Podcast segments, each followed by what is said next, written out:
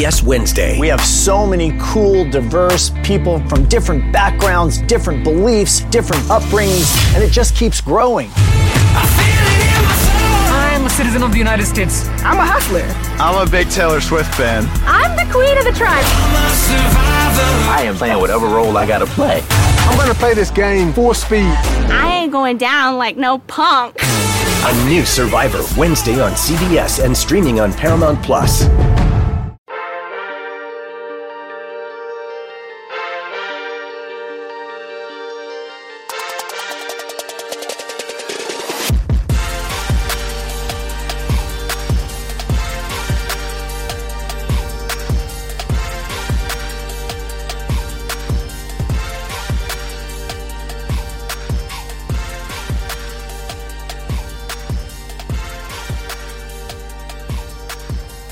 Good morning, Bucknutters. Welcome to the Bucknuts Morning Five here on Friday, August 28th, 2020.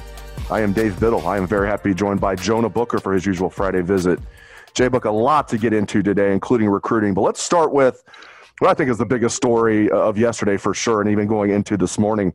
Eight Nebraska football players sued the Big Ten due to the cancellation of the 2020 football season in the Big Ten. Go Huskers! I, love what they're doing there.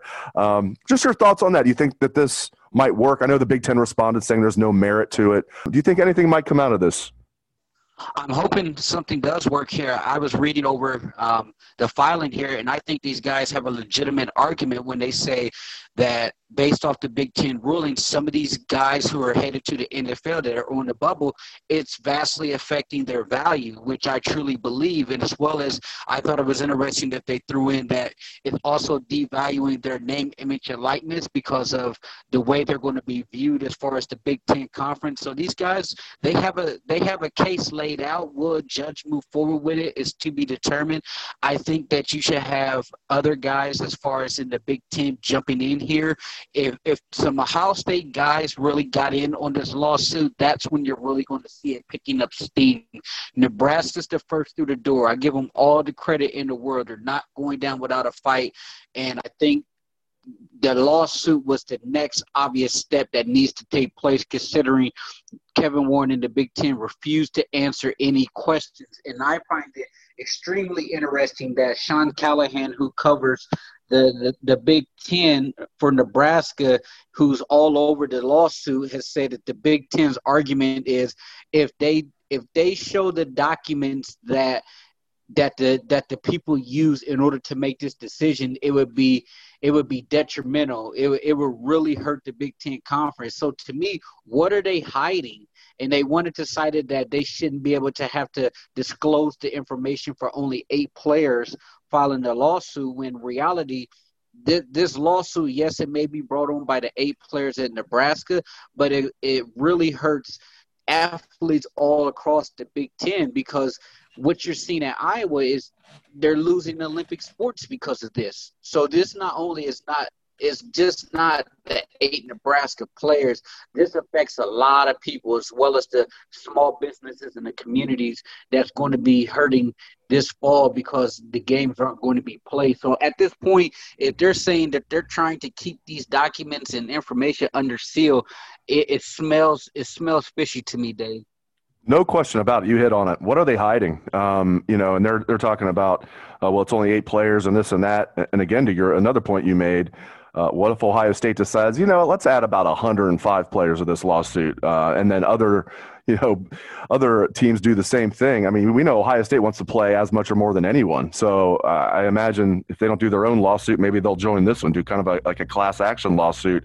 I don't know what the best legal avenue is to take, but I'm glad they're being aggressive with this. Yeah, and just expound on that a little bit. Do you think you'll see something? I know I'm just asking you to spitball here, Jay Book, but you think you'll see something like Ohio State's players? Obviously, you know they're organizing the, the protest at the stadium tomorrow. The parents are of Ohio State's players. Um, you think Ohio State's players might uh, do anything similar as far as suing the Big Ten? Originally, I thought you was going to see some form of lawsuit with the players' families because they've been really out front and they've been given timelines and deadlines to the Big Ten to respond to them. And I thought the next step with them would, would be the parents filing the lawsuit. Now, the, the thing that's interesting is Tom Mars, the attorney who's notorious for helping the players out when it comes to getting into jams with the NCAA is involved. He's asked for a Freedom of Information Act from 13 of the 14 schools. I know Tom Mars has been in contact with Justin Fields' father and family. Will he move forward with a lawsuit? I don't know, but you could make a strong argument for guys who are who are projected to be NFL players that this decision really hurts their draft stock, and I think that is you can make a legitimate argument that a lawsuit could be warranted in those realms. And if you're looking at the players who would be able who would be vastly affected by that, a lot of them is on Ohio State's roster.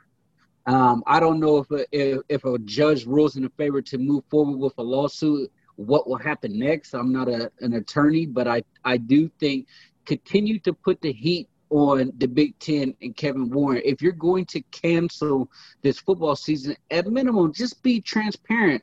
If, a lot of this would be, you know, out the window and probably settle if they just came out and said, this is why we made this decision because of X, Y, Z and information that we have.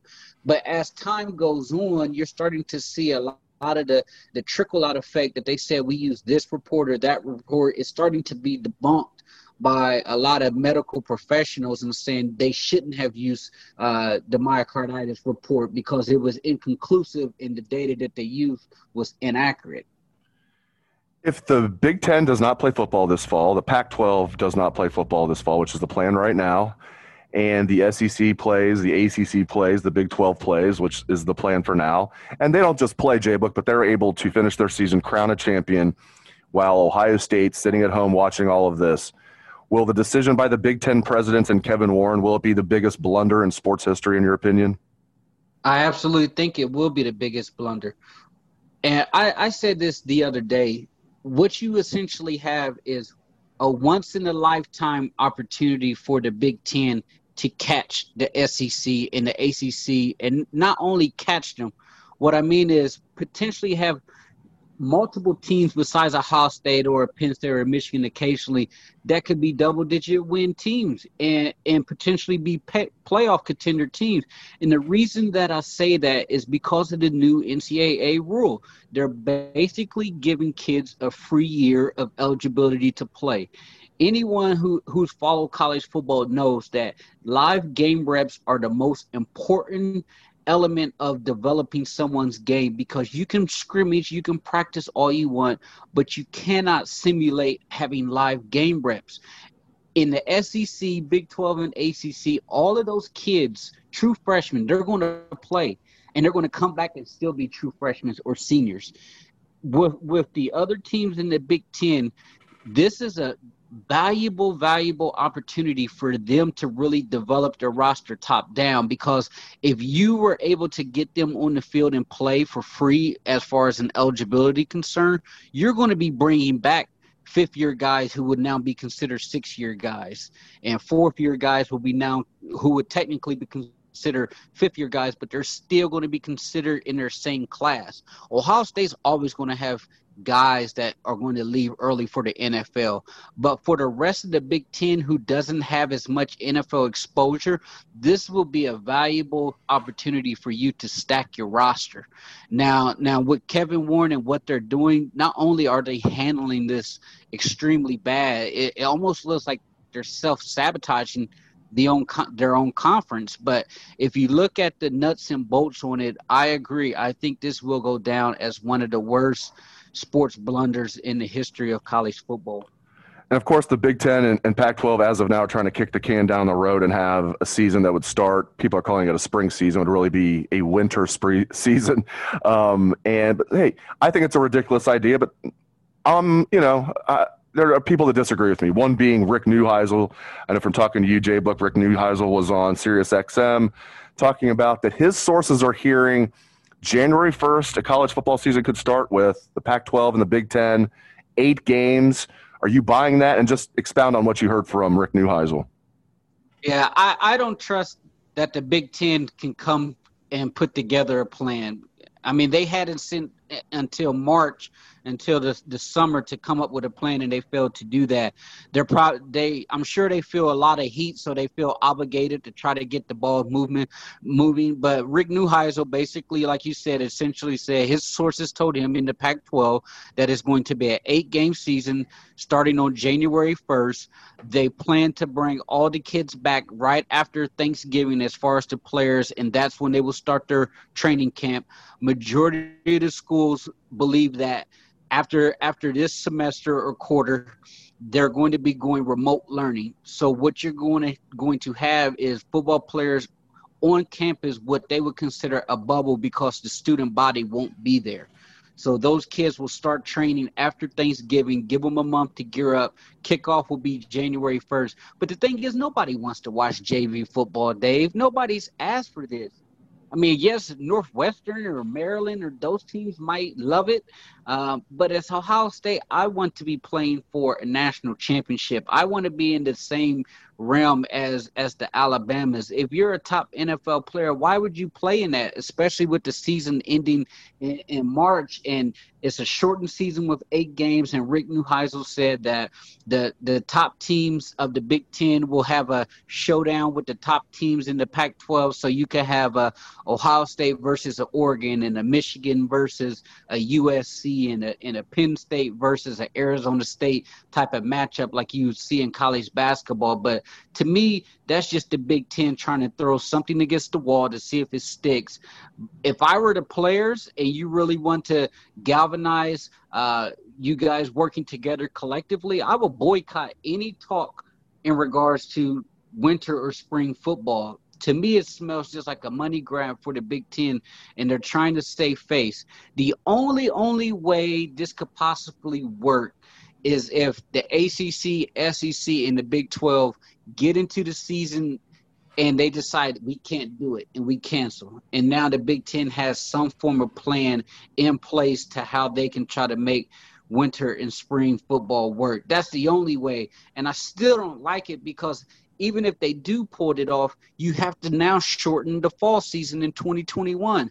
I rather I rather we either play this fall or we just sit it out and play in 2021. I mean, I know a lot of people say just give me football, but to me, I'm looking at the bigger picture here. I'd rather just have a full season where Ohio State can really compete on the national stage again. Let's finish the show talking some recruiting. Great day for Ohio State on the recruiting front. They landed high four star defensive tackle Tyleik Williams. He's in the 2021 class. He is the number 10 defensive tackle in the country, number 160 overall prospect in the country in the 2021 class. In fact, that's according to the 24 7 Sports Composite. And uh, he's actually ranked a little bit higher than that according to our in house 24 7 Sports rankings, ranked as the number eight D tackle, ranked as a top 120 player overall. Big guy, even for a D tackle at the high school level, already six foot three, 330 pounds Buckeyes also have a, a heck of a D tackle in the class already uh, with Mike Hall. Those guys are going to be a nice combination together. And I really love this kid, young man out of Virginia, and gave his commitment to the Buckeyes yesterday. The Buckeyes now have 19 commitments in their class. Alabama also has 19, and Alabama's uh, you know, I think they lasted one day with the number one spot. Ohio State's had the number one spot in this 2021 class for since it seems like this class even started. Alabama jumped them for a day. Ohio State jumped them right back yesterday. The Buckeyes now have 302 recruiting points. Jay Book. Bama has 299. We'll see if the Buckeyes can hold off Alabama for the national championship in recruiting. But anyway, great get getting Tyleik Williams. Yeah, absolutely. And as you mentioned, what really stuck to me. He's a massive guy, 6'3", 30 already. I don't think Ohio State has had a, a true one-tech D tackle to come in with that type of size since Johnathan Hankins. He's going to be a, a big guy that can really um, take up a lot of space and keep the linebackers clean. He's also very explosive, very athletic. If you look at his offers, he Ohio State uh, won out over 31 other offers that he had, including Alabama and Florida, Florida State, Georgia, a lot of other major powerhouses, LSU. Um, so I, am really happy with this. And as you mentioned, the battle between Alabama and, and Ohio State, it's going to come down to the very end there. Um, I think uh, Alabama, they're going to be hitting on their top targets. I think it's going to come down to if Ohio State can secure the, the commitments from the two Washington five stars, that right there might seal the deal. I think it's going to come down to that. So I either way, one or two, I'm good with it because it's an outstanding class. But just the defensive line haul for this class already is extremely impressive. I know you lost one, you know, high end defensive commit there, but I'm not worried about that. I just think that Ryan Day, they're doing a lot of picking and choosing. Um, the COVID has really put a hamper in recruiting as far as uh, getting their top guys back on campus, but they're doing a heck of a job still maintaining relationships. And the thing that I really liked that Tyleik Williams said was he thought Larry Johnson was the GOAT when it comes to defensive line coaching. And, and he's coming from the DMV area, so that's right in prime time, Larry Johnson's territory. But tip a tip of the cap to him and Al Washington, who really tag teamed this recruitment. Those guys have been recruiting their butts off this cycle. Very well said. Great insights as always from Jonah Booker. Really appreciate it, Jay Book. And thank you to all the listeners out there for tuning into the show. Have a great weekend, Bucknutters.